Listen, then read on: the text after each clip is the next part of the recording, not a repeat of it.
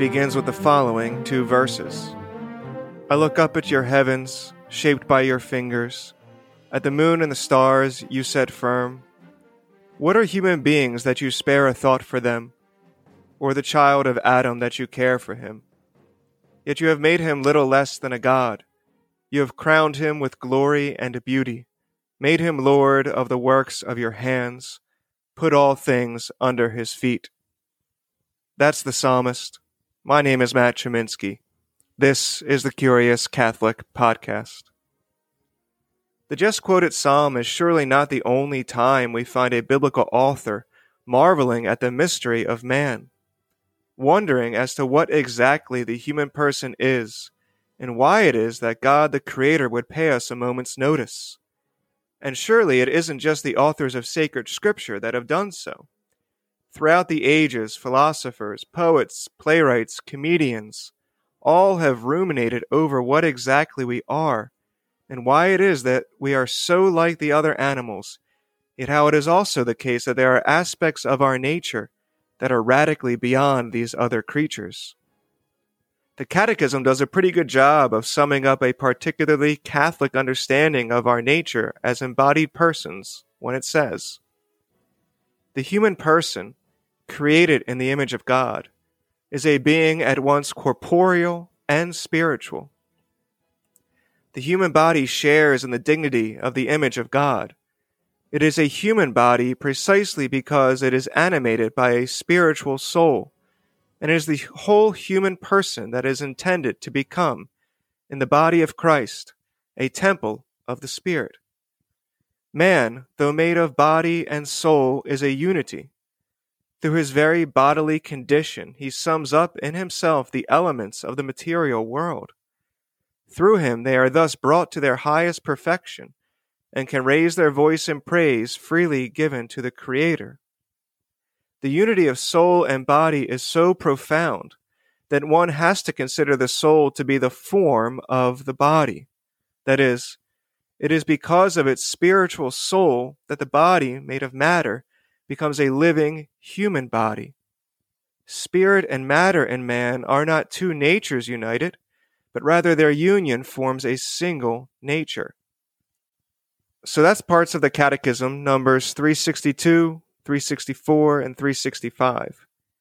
And this last stuff on form and matter, soul and body, needs some explanation. We have here terms originating in a particular time and place and philosophical milieu, namely Greco Roman antiquity, that have also been incorporated into the Catholic intellectual tradition. Many will quickly associate these terms with the sacraments, and rightfully so. But in today's episode, we are going to consider these terms in their broader and more general conceptual environment, as ideas used to describe the natural world as such, and the human person as part of that world. My guest today, on board to discuss all of this in expert fashion, is Thomas Ward. Tom is a professor of philosophy at Baylor University and has degrees in philosophy and theology from UCLA and Oxford, respectively. Interestingly, he is presently working on a number of projects, including a book about how to teach virtue concepts to children, an accessible introduction to the thought of John Duns Scotus, and a few books on philosophy and fantasy for children. I very much encourage you to drop down into today's show notes. You'll see there links to Tom's website, where you can find a slew of interesting items, including essays, shorter blog posts, video commentaries, and links that take you to other avenues for encountering Tom and his work. His doctoral dissertation was written on the topic we discuss in today's episode, namely the thought of John Duns Scotus on the topic of hylomorphism, which is a longish word that might seem cumbersome to some, but in reality is a conceptual framework that has informed much of Catholic thinking over the centuries. So let's consider hylomorphism, the nature of the human person, Christ in the tomb, the identity of relics of the saints, so, so much. Here's Tom starting us off. I think, like many people who get really interested in medieval philosophy, my first love was definitely St. Thomas Aquinas. And, and he continues to be uh, one of my very favorite theologians and, and philosophers. Uh, but during my PhD studies, I've I started I was forced to read other people in the tradition and realized that as great a genius as Aquinas is, he was working in a context of a lot of other bright lights. And my first draw to Scotus is actually not to Scotus in particular is actually not very interesting. I mean, I, I was fishing for a dissertation topic and I was really interested in hylomorphism in the Middle Ages, starting from Aquinas and branching out from there. Uh, but it was really just in the in the context of searching for a good dissertation topic that I started reading Scotus, and there was enough there. And I know we'll talk about this uh, over the next hour or so, but there's enough there that made me think, "Yeah, this is really interesting." And so it was kind of an odd place to begin Scotus studies, you know, on a very narrow topic in his natural philosophy. But uh, it was the hook that really drew me in. And as I've branched out and uh, studied other topics. I find Scotus just continually a, a source of inspiration. He's he's always, always, always brilliant. Sometimes uh, counterproductively so, uh, because he can get caught up in these little niceties, and it's not clear where he's going. And uh, the texts themselves of Scotus are are in a bad way. He just didn't finish a lot of what he started, so it can be really demoralizing to to read a lot of of Scotus. But that aside, he was such a creative, sharp, and ultimately, I think, pious uh, Christian thinker.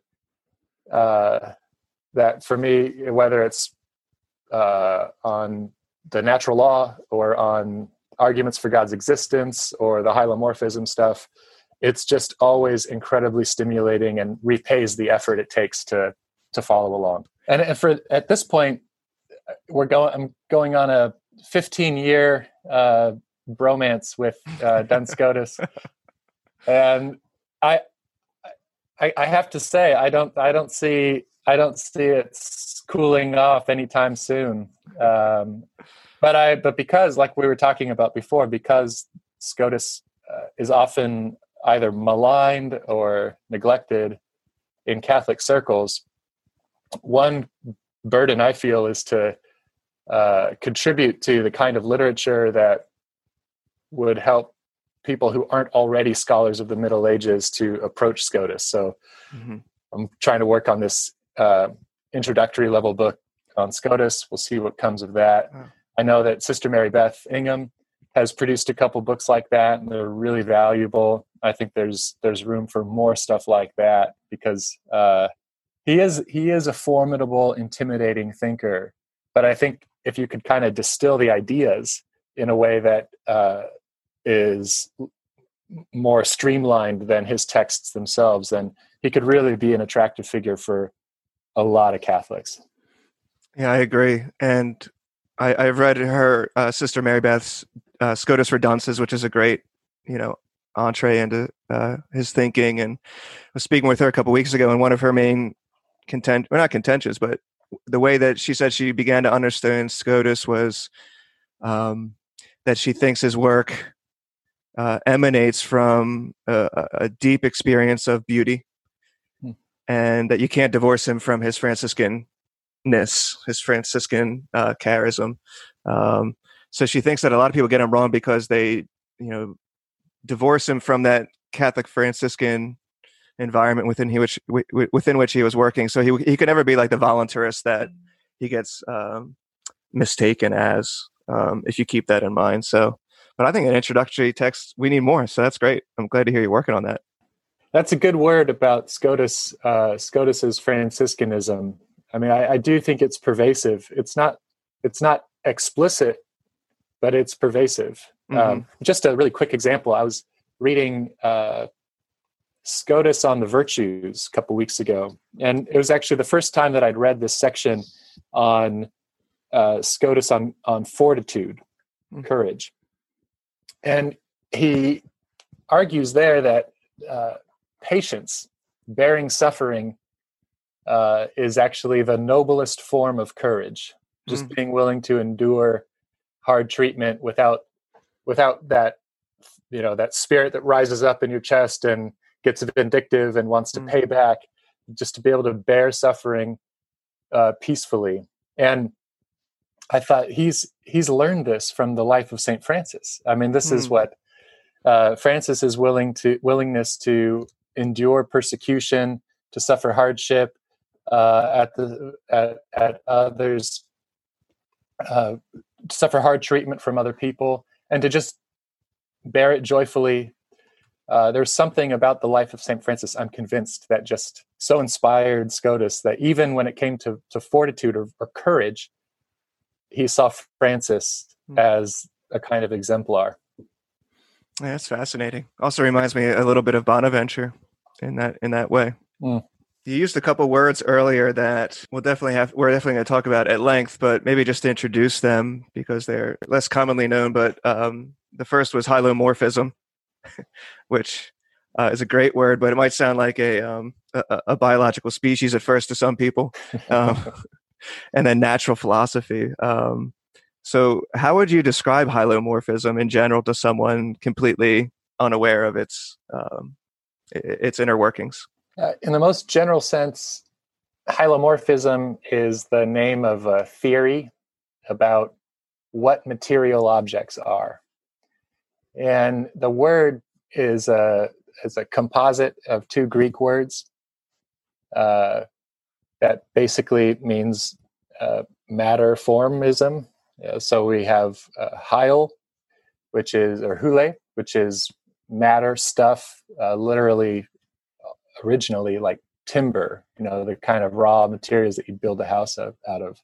And then morphe, uh, the form of a thing. So hy- hylomorphism is the idea that material objects, you know, uh, an animal, a mineral, a plant, uh, even a human being, though human beings, as we'll talk about later, are a special case. Uh, all these material objects are not reducible to their material stuff. That in addition to the matter these things are all made of, they have a special, specific form that is uh, peculiar to the kind of thing something is. So, an oak tree, for example, would have all of the material parts that it shares with just about everything else in our cosmos, but it would have, in addition to those material parts, the form of an oak tree. And a dog would have material plus the form of a dog. Human beings, material plus the form of human, and so on. Mm-hmm. So that's that's the theory at its most basic level. And, and you think, well, why why think something like that?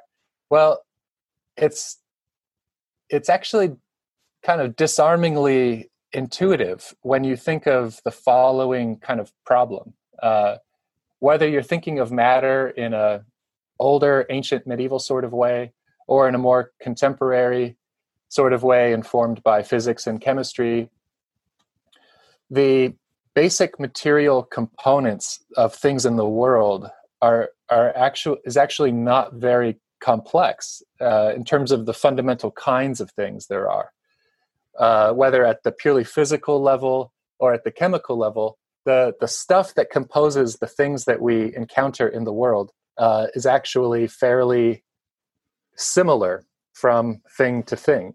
And yet we find uh, the overall structure, the forms of life uh, around us to be incredibly diverse. So, despite the fact that we're all made of basically the same stuff, different kinds of things are really are very very different from each other what explains this well for the hylomorphist the person who believes in hylomorphism uh, he will say well it's form. Form explains this difference and you can't reduce the form of a thing just to its matter uh, lest you lose the very subject matter you're trying to you're trying to explain. The wide variety of things coming in different kinds in one sense all neatly organized uh, and then the very different kinds that there are.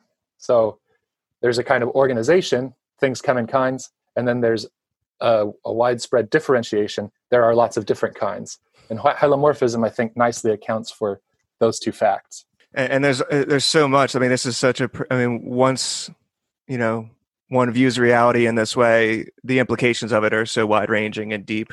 Um, I'm even just thinking as you're describing it, right? It, this helps us describe how um, you know A, B, and C are three individual things in the, in their own right, but they're of the same kind, right? We can start to think about individuals within the species, and yet they're they're, they're same enough that we could use uh, a similar term, the same term for them, and yet see them all as individuals. Um, and uh, it, it, your explanation of it just made me made me think of, of that the the pervasiveness and and how this really is a, a nice conceptual framework within which one can view um, the natural world. Um, but you mentioned earlier um, that the human being is is its own specific case. So how would a, a hylomorphist view uh, the human person?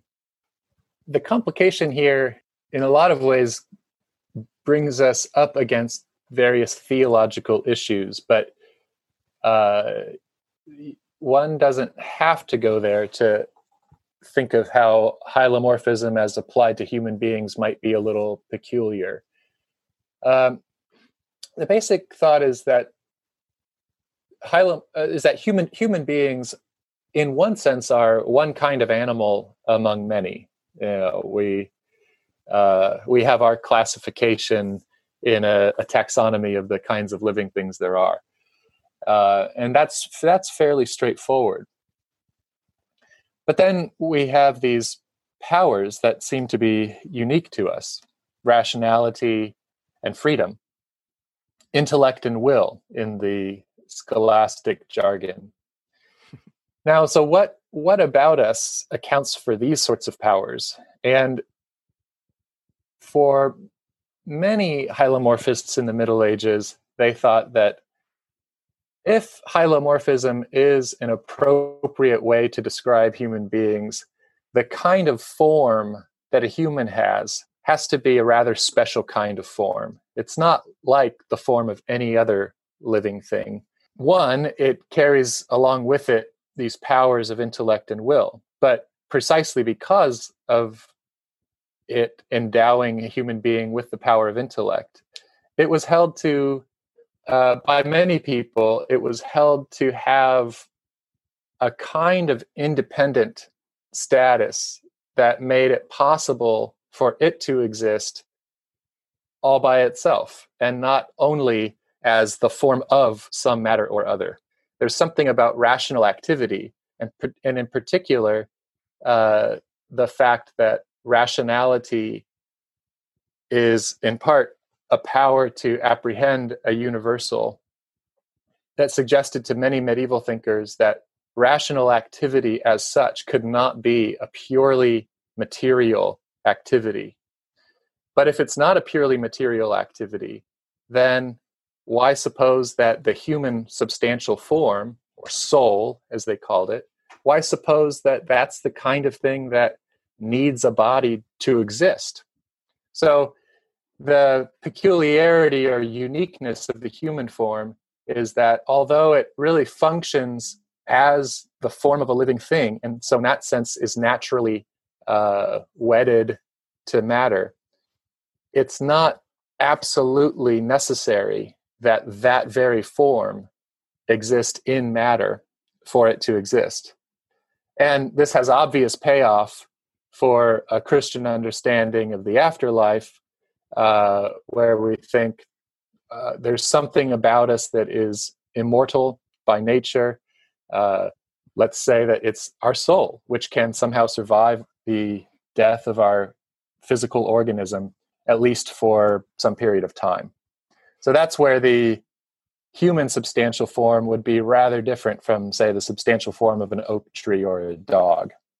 Right. And at this point, I think it's really helpful, uh, you know, to consider, you know, the period of Aquinas, the period of Bonaventure Scotus, all of these vibrant, energetic thinkers and, and hopefully dispels th- this impression that the Middle Ages, whatever that was, is this monolithic sort of stagnant period of uh, intellectual authoritarianism or rigorism or you know um, dogmatism. Um, and really, I mean that that's so false, right? It's it's a dynamic period of an encounter. You know, you have Aristotle coming back into contact with the West. You have Arabic thinkers and commentators uh, being read and commented upon, and and um, in, in some ways, I guess, appropriated by someone like Aquinas. So this period is, again, energetic, vibrant. I think it's fascinating to look at the debates at this time. Um, and substantial form and hylomorphism and the theological issues that attended um, these con- concepts. Uh, this was a just a germane period, right? Absolutely, and and the way in which uh, philosophy happened, not just in spite of the faith commitments and theological activity of these great thinkers, but but because of their theological commitments, uh, what we find in the Middle Ages is philosophical creativity, philosophical innovation being driven by uh, this faith seeking understanding mentality, where the the the inheritance of the faith is something that was non-negotiable for them but rather than just letting that uh, as you put it sort of sit monolithically and do nothing it it sparked a, it sparked that philosophical creativity. And it's uh, i mean even even where the uh, even where we might look at activities of the church as as heavy-handed or authoritarian even these had really fruitful effects on philosophy. I'm thinking specifically here of bishop Tempier's condemnation of various uh, articles various uh, propositions which were trendy uh, at paris in the 1270s and in 1277 he issued a, a list of condemned propositions uh, we scholars haven't been able to trace uh, who was saying each and every one of these, but it was it was clearly meant to uh, go after a, d- a diverse range of thinkers, not any one thinker. Uh, but what we find is at, in the post 1277 condemnation world, uh, we find an incredible focus on uh, thinking through the philosophical implications of God's omnipotence. Because the general gist of these condemnations was uh, to try to reassert God's freedom, God's sovereignty in the light of uh, all of this Aristotelian conceptual machinery that had gained such a huge foothold in European thought. A lot of which, though, was uh, deterministic uh, or necessitarian, and so seemed to put constraints on what God could or couldn't do that were thought by many people to be impious. Uh, so 1277 tried to reassert this divine freedom. And so later thinkers, Duns Scotus, I think, would be one of the great representatives of this uh, response, while still thinking in Aristotelian terminology vocabulary concepts, uh, they nevertheless sought to assert God's primacy over nature. And the result of that was, I mean, at its, at its most cynical, you could see these post 1277 thinkers as using divine omnipotence as a kind of uh, thought experiment generating trope, right? Where it's like, well, if if God's omnipotence can be characterized as God's ability to do anything that's logically possible. Well, maybe that that, really fires the the philosophical imagination. Well, what is really logical poss- logically possible? And so you get a lot of wacky, uh, uh, wild theses about what might or might not be possible, and so on. But some of which I think were uh, were on the right track, some of which I think were not on the right track. But the point is that there's a, this philosophical ferment that happens out of the the theological condemnations of 1277. It's interesting, you know, early 13th century, the debate over substantial form is of a certain kind and it develops uh, over a couple of decades. And it's not that, I don't want to say it's not that consequential early on, but it doesn't seem to be hotly contested. And then it seems like Aquinas's unicity of substantial form changes things a bit, right? Not that he appears out of nowhere, um, mm-hmm. but to mm-hmm. hold that there's only one truly only one substantial form for the human person it's the rational soul. And the thinking through of the theological implications of that that seems to really uh, light a spark at least right for um, for debate such that the the later uh, 13th century debate and onward seems to be a, at a higher pitch than maybe the early debates over how the embryo developed and when the soul was infused and all. So I guess that's a long way of asking, you know, why does what are the theological concerns over certain types of hylomorphist accounts? Good.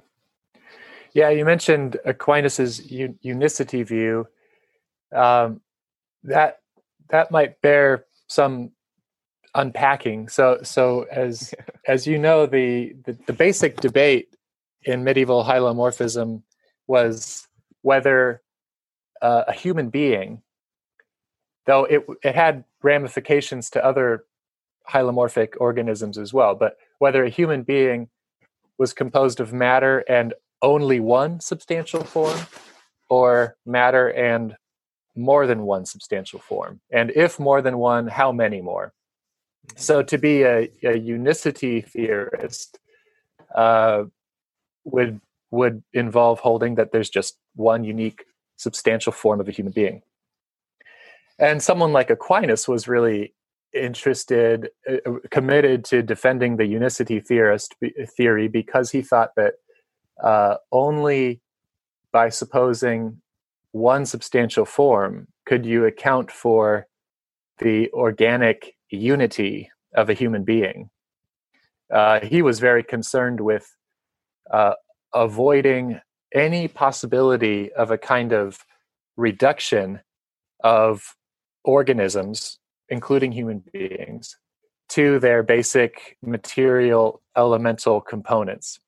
And the thought was that if if a human organism was somehow a, a, a, compound of several different substances all at once, that those substances together would lack the kind of organic unity that uh, organisms seem to have. What would really be going on, you know, despite appearances, is that the fundamental thing is the elemental components uh, of the human being and not the human being as such.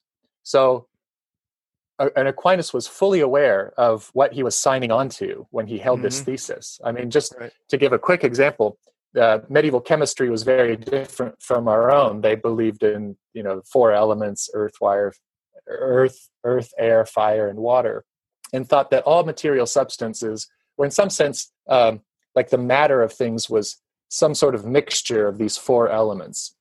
You think, well, is there water in me right now? Like that seems kind of intuitively true. Yeah, there's water in me because, like, when I sweat, it's water that comes out of me, and surely it was water when it was in me. But if you're a unicity theorist, you have to be willing to deny that there is water in you right now. And Aquinas was fully willing to deny that. There is no water, no air, no fire, no earth. Uh, all of these elemental components, when they are organized into a human body, they literally into a human organism they literally cease to exist. And one substance the human being comes to be from those elemental natures. Uh, so aquinas is very interested in preserving the non-reducibility of a human being. But as many people pointed out it's this unicity theory seemed to spell trouble for various theological commitments. And one of the main ones had to do with how we should understand the death of Christ, Christ in the tomb. Mm-hmm. So, death, the death of a human being on this hylomorphic view uh, has to involve, in some way or other, the separation of matter and form. Right, the the form of a human being, its soul. At death, that soul is separated from matter, either to go on existing in some other state or to cease to exist. But separation from matter is what death is on this hylomorphist view. And of course, Christians are committed to the uh, uh, the idea that Christ really died on the cross, which means that his human soul really was separated from his matter. Okay, so Christ dies, as he's placed in the tomb, his body is anointed, his body is wrapped, and so on. And and it looks like it was uh, totally appropriate for his disciples to reverence his body for the 3 days during which Christ was dead. But notice that on the unicity view, it's really not clear how we can call that body in the tomb the body of Christ. Because or or it's not it's and it's not even clear that we can call it the thing that was the body of Christ when Christ was alive. And this is because on the unicity theory, there's just one substantial form that accounts for the entire unique structure, configuration of the human organism. And so, on a view like Aquinas's, this would include the particular shape, the particular qualities, the particular organization of the organic parts of the human body, and not just like the consciousness uh, of the of the person. So, what makes uh, a body into a human body is the presence of a human substantial form on Aquinas's view. So, remove that form, you thereby cease to have a human body. You have something else that comes that is generated out of the corruption of that human being. So then what you have there in the tomb on the unicity theory, theory is not the body of Christ. You have something else, something that comes to be out of the death of Christ. And in that case, it's not as clear that reverence uh, is that it's appropriate to give such a thing reverence. So then, many people in the late 13th century were inspired to hold some sort of pluralist view about substantial form. And the most simple, the most straightforward way to be a pluralist about substantial form is to hold that there's one kind of form by which uh, a human body has its distinctive configuration, and another second substantial form by which a human being is alive and has the distinctive uh, powers of a human being, rationality, and will. So then we when we try to explain Christ's death and the appropriateness of veneration of Christ's dead body, we could say, yes, Christ indeed has died. Uh, his rational soul is separated from his body. But what remains is exactly the same body that existed while Christ was alive. And what resurrection involves, not only for Christ, but in some sense, even for uh, any other human being, what resurrection involves is Christ's soul revivifying that very body. So it really is the case on the pluralist view that when Christ's body was in the tomb, it really was Christ's body. It really was appropriate to venerate it, uh, and and so on. So I mean, th- that's a long answer, but I think that would be one of the the most powerful theological implications of this debate between unicity theorists and pluralists about substantial form. Yeah, no, that's great. That's a great way of explaining it. And um, while you were doing so, it even made me think of the remains of um, the saints. The you know relics was another question, right? So if I'm a pluralist, I can at least say that if there's enough of integrity left, you know, that really is Saint John Vianney's heart. Yeah, Right. exactly. Uh, exactly. Otherwise, if I can't, if I'm a you know if I'm convinced of the unicity theory, then I, I can't do that. Um, That's and like you said, I might not even be able to say that that was once Vianney's heart. hmm I'd have to. It would be so much more convoluted, and and it is interesting with Aquinas how he's very sensitive to how we speak of things, and that's to his credit, right? You know, um, even thinking of the separated soul, he might say, "Yes, we we pray to Saint Peter now, but that soul truly isn't Peter. But we're just using the name for the whole for a part." Um, hmm hmm um, so, so where does Scotus fit exactly within this whole thing then? Um, On that particular question, or, or just the whole the whole um, landscape, really? Yeah, yeah. So Scotus is a pluralist about substantial form, but he has a, a a pretty distinctive take on pluralism. He's not the only one in the period to have thought this, uh, or even the first, but I think works it out in a more sophisticated way than probably anyone else. But Scotus actually thought that different body parts could have their own substantial form and so be their own substances. So it's a kind of further complexification of the pluralist view rather than having just one substantial form of the body and then a second substantial form, which is the soul. Scotus would hold that the body is itself a kind of uh, complex of substances, and the human form is the one soul which unites all of these into uh, a truly singular organic unity.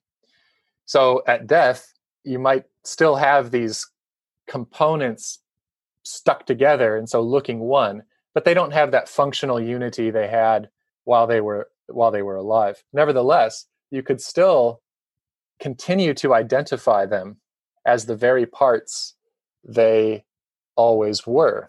So you mentioned the the case of of relics and a particular uh, you know un, uncorrupted. Well, I guess uncorrupted relics would be a different sort of case, but just relics of uh, of body parts rather than say whole bodies. now, on the on the simple pluralist view, where, where you have just two, well, is St. John Vianney's heart his very heart on the on the simple pluralist view. Mhm. And I would have to think about it a bit, but Yeah. but at the very least we could say that Scotus's view gives us a much more straightforward answer to that question. Yes, it is. Because all along, from the time that uh, uh, the heart developed in utero, it was St. John Vianney's heart. And it, it, it, it is the very heart that St. John Vianney had that pumped his blood. It's that very heart. So now that now that the saint is dead, that heart remains, and we can uh, we can attitudes like veneration are more appropriate given that it, it was that very object that pumped blood through that man. Uh, so that's a nice payoff. That's not deci- that's not decisive for Scotus's view, but that is a nice payoff. Also, Scotus's view gets uh, it, it can help us describe uh, organ transplant cases pretty nicely. I think Mm. um, so.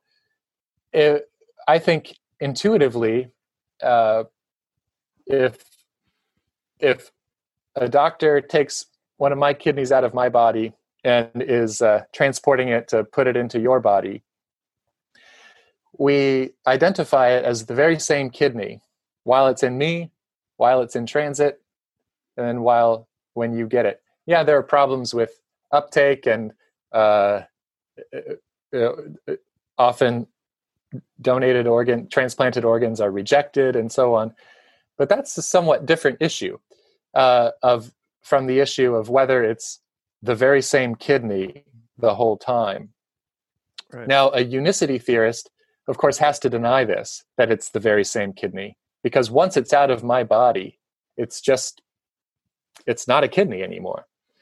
Whereas a view like Scotus's can accommodate this somewhat intuitive idea that no, what re, what you receive into your body really is my kidney, and so that's and that would that I mean that's part of why organ donation is uh, has a kind of existential power to it because mm-hmm. it's like well a part of you lives in me and is helping me live. Uh, yeah. a, a, scotistic view about hylomorphism lets us uh, accommodate that intuition. Yeah, and I, I have to imagine that you know we're just uh, we're laughing along through some of these you know implications and thought experiments. I have to imagine that these friars were doing something of the same. um, yeah, just uh, you know, walking walking around the the Latin Quarter of Paris, uh, propounding all these crazy examples, going from yeah. lecture to lecture or lecture to refectory. Yeah, yeah absolutely. Well, and and when your when your life as theirs was is uh, revolves around religious practice and prayer, and also lectures and study. Uh, the it's just so natural for these two worlds to collide in a really powerful and fruitful way. And I think the, the more that we keep in mind that someone like Scotus was spending so much time every day praying, singing psalms, being before the Blessed Sacrament, the, the, the more we can appreciate just how important uh, these theological issues were to his what might look like totally independent philosophical theorizing. Yeah, so I guess that's a question I have for you then is do you see that it's like a, a, method question. Is that legitimate? Is it legitimate? I mean, not just historically, but do you see it as a viable way of approaching these ideas in the present, you know, to have the theological implications as so impactful upon philosophical inquiry? That's a good question. I think I want to say two two different but compatible things one one would be that for for the Catholic philosopher who has a prior commitment to the faith, uh, making sure that one's philosophical theorizing checks out with the articles of the faith is an important activity qua Catholic. As you as you know, there were you know in the 13th century there were these uh, these lovers of Aristotle who thought that uh, Aristotle's philosophy, his science, his logic gave us such a powerful system that what what we really ought to do is kind of bracket our faith as we theorize and just do philosophy, etc., in the mode of Aristotle, and just hold these worlds as two different w- worlds.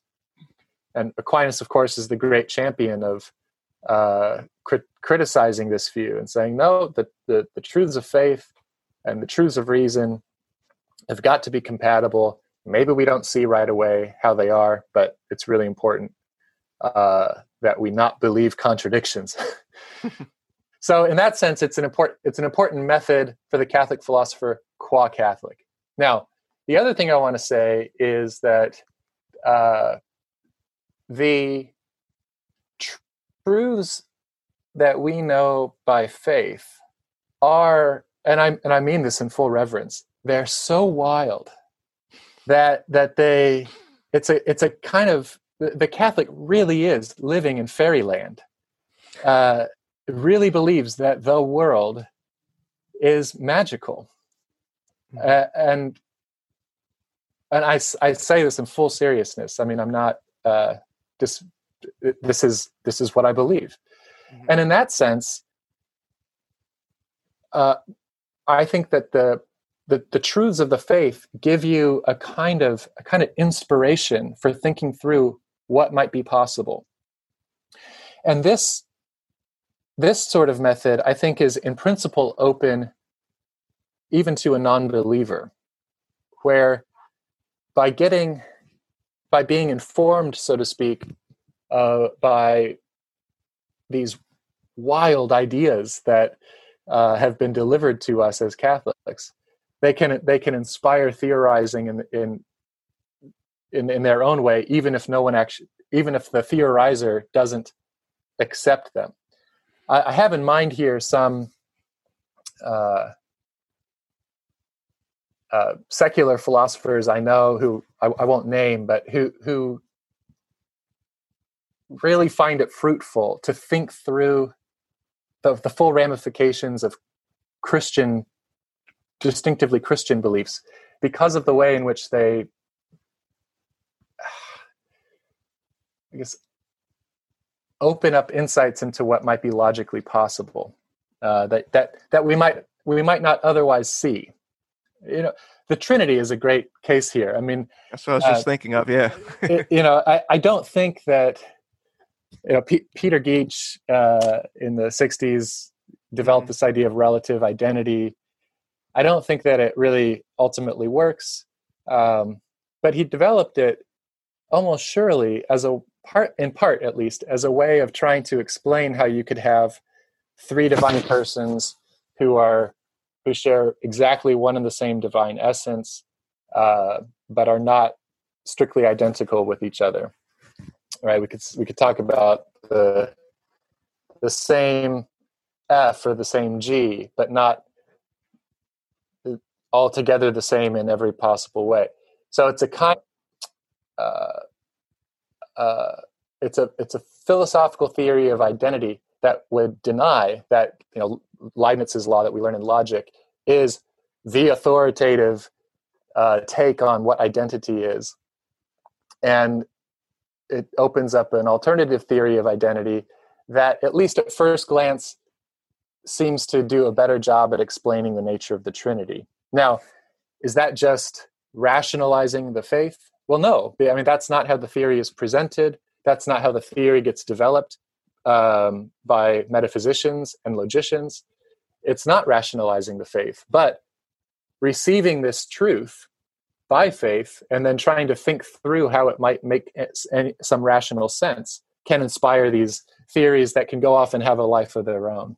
So, in that sense, I think there is a methodological fruitfulness to letting letting all the theology really ferment in the background of your philosophical theorizing.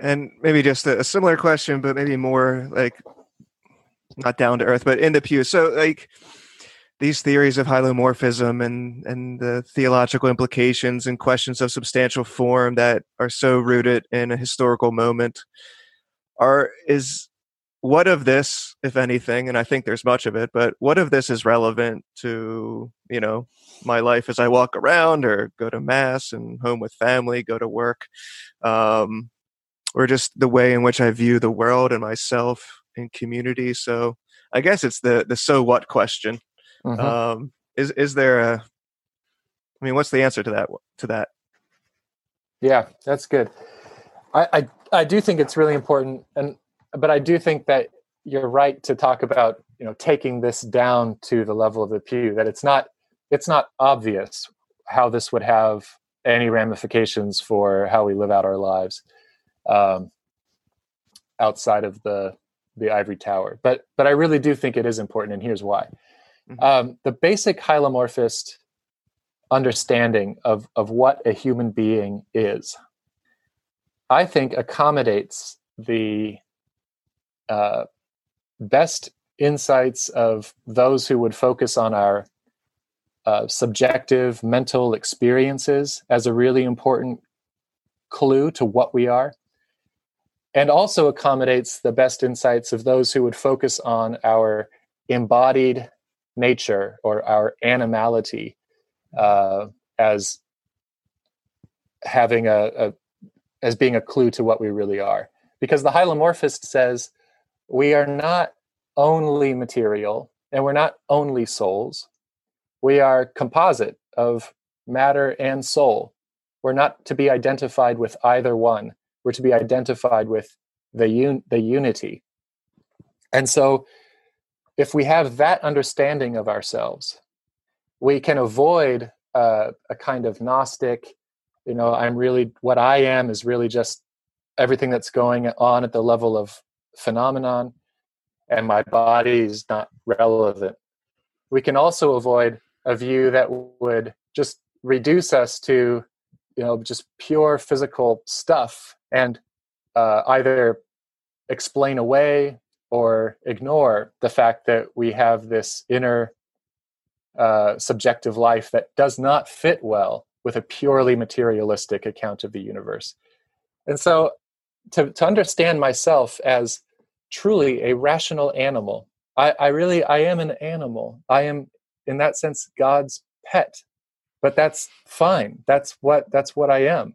But that's not that that isn't to say that I'm just a hunk of flesh because this flesh has been made to to think and to love because of the kind of form that it's been given. Uh, and so I think that the payoff, and in this respect, uh, hylomorphists of all kinds, the unicity theorists who might side with Aquinas, or the pluralists who might side with a uh, Duns Scotus, uh, they're all on the same team at this level, at least, because they would all say the, the human person is to be identified with the human animal. Yeah, no, I think it's is like you're saying, it's a really it's not just helpful, but I think accurate way of seeing ourselves um, as we are to a degree. Um, mm-hmm. Yeah, and and to not identify the soul, you know, I guess there, you know, there's the the characterization of the the ghost the machine impression and all of that, and thankfully we're not that. Mm-hmm. Uh, so to emphasize our animality and and our being an ensouled animal of a, a particular kind, I think is really, really, um, yeah, holistically, uh, holistically. I don't know. I, am struggling to find the words of of how I see it as being accurate. You know, um, and I think the theological stuff, at least for me, that the the pluralist account, at least for two substantial forms, at least seems to coincide with a, a gut level intuition that you know if I go to my grandfather's funeral and I look in look in the casket, that's really him, not him in the fullest sense, but that is him, his em, em, embodied, not self either. Um, and again, we fumble towards words and terminology, um, but I think a substantial, uh, you know, a pluralist account at least is, can correspond to that. Mm-hmm. That in, intuitive sense that there's something of him here. Yeah, I guess I would yeah, say. Yeah, yeah. This is the very the very body that that I would hug uh, mm-hmm. when he was still alive, and right. and there and he's gone because the he what he was the unity of of soul and body, and so Grandpa, in the fullest sense, really is no longer here. Uh, it's comforting that the the soul continues to exist, but it's also comforting that this very body is was his was mm-hmm. his yeah yeah and I think this is the, the I don't want to use the word practical in a pejorative sense, but I think the practical importance of these philosophical and theological debates and, and strings of terminology is that they help us grapple with reality that's presented to us, mm-hmm. um, you know, as regards myself and others, and you know how we viscerally respond to moments of a loved one dying and and and all that. Um, so yeah, I guess that's just to say I think it's important too.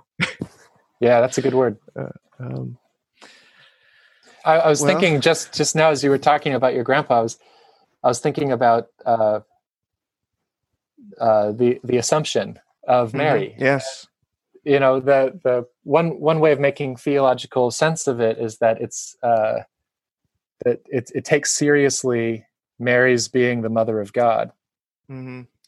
um, and Christ wants to be with his mom, not like the soul of his mom. Right. Uh, and so that means bringing all of her up to heaven with him. Yeah, that's uh, a great way to put it. Yeah. Um, but yeah, I think a, a highly amorphous account really makes me marvel at the assumption even more then mm-hmm, right that exactly. she's the one that maintains this integrity yeah um, i hadn't thought of just the the sort of son-like affection for her so thanks for that i appreciate that Thanks to Tom Ward for his time and insight into hylomorphism, especially in a scotistic key. I had a really good time talking to Tom, especially as we delved into considerations of the dismembered parts of the saints. Always a good time and a wonderful conversation starter. Please do check out Tom's work, which again you can do by way of the show notes for this episode. And in a bittersweet kind of way, this wraps up our three part series devoted to the great Franciscan philosopher theologian, John Duns Scotus. I hope that, in its own small way, this series has increased awareness and appreciation for Scotus. I'm certainly grateful for the three guests that have made these episodes as interesting and enriching as they were Sister Mary Beth Ingham, Justus Hunter, and today's guest, Tom Ward. We'll next pivot to a few episodes devoted to contemporary Catholic poetry, which, though they won't be exhaustive, will at least take a glance at a few personalities of the present landscape of Catholic poets. Until then, let's continue journeying further up and further in.